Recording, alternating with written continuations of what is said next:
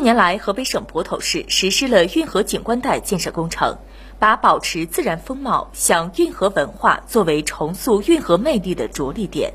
集风貌保护、文化展示、观光休闲等功能于一身的运河景观带，分为运河文化展示区、运河风貌保护区、滨河休闲区、苗圃观光区等六大功能区，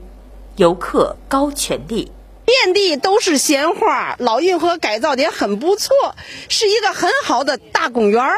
我们到这看一看，运河的水源源不断的流向北方，我太高兴了。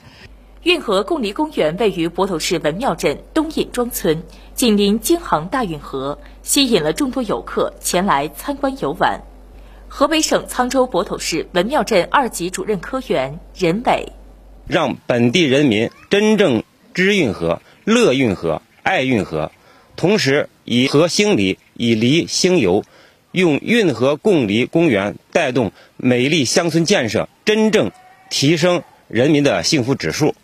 当地在保留原有植被、恢复大运河自然生态的基础上，重点打造了运河之恋、临河栈道、山楂树广场、码头文化雕塑等景观。再现了泊头老码头的漕运技艺，成为传承运河文化的重要场所。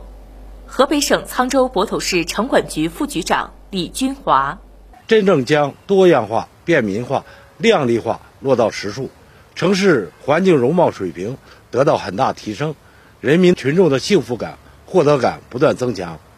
泊头市还开展了全长五十多公里的运河堤顶路以及绿化、亮化、驿站等服务设施建设。河北省沧州泊头市交通运输局副局长田同旺：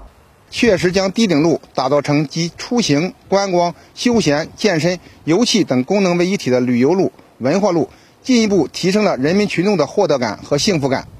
新华社记者骆雪峰、报道员张乐，河北石家庄报道。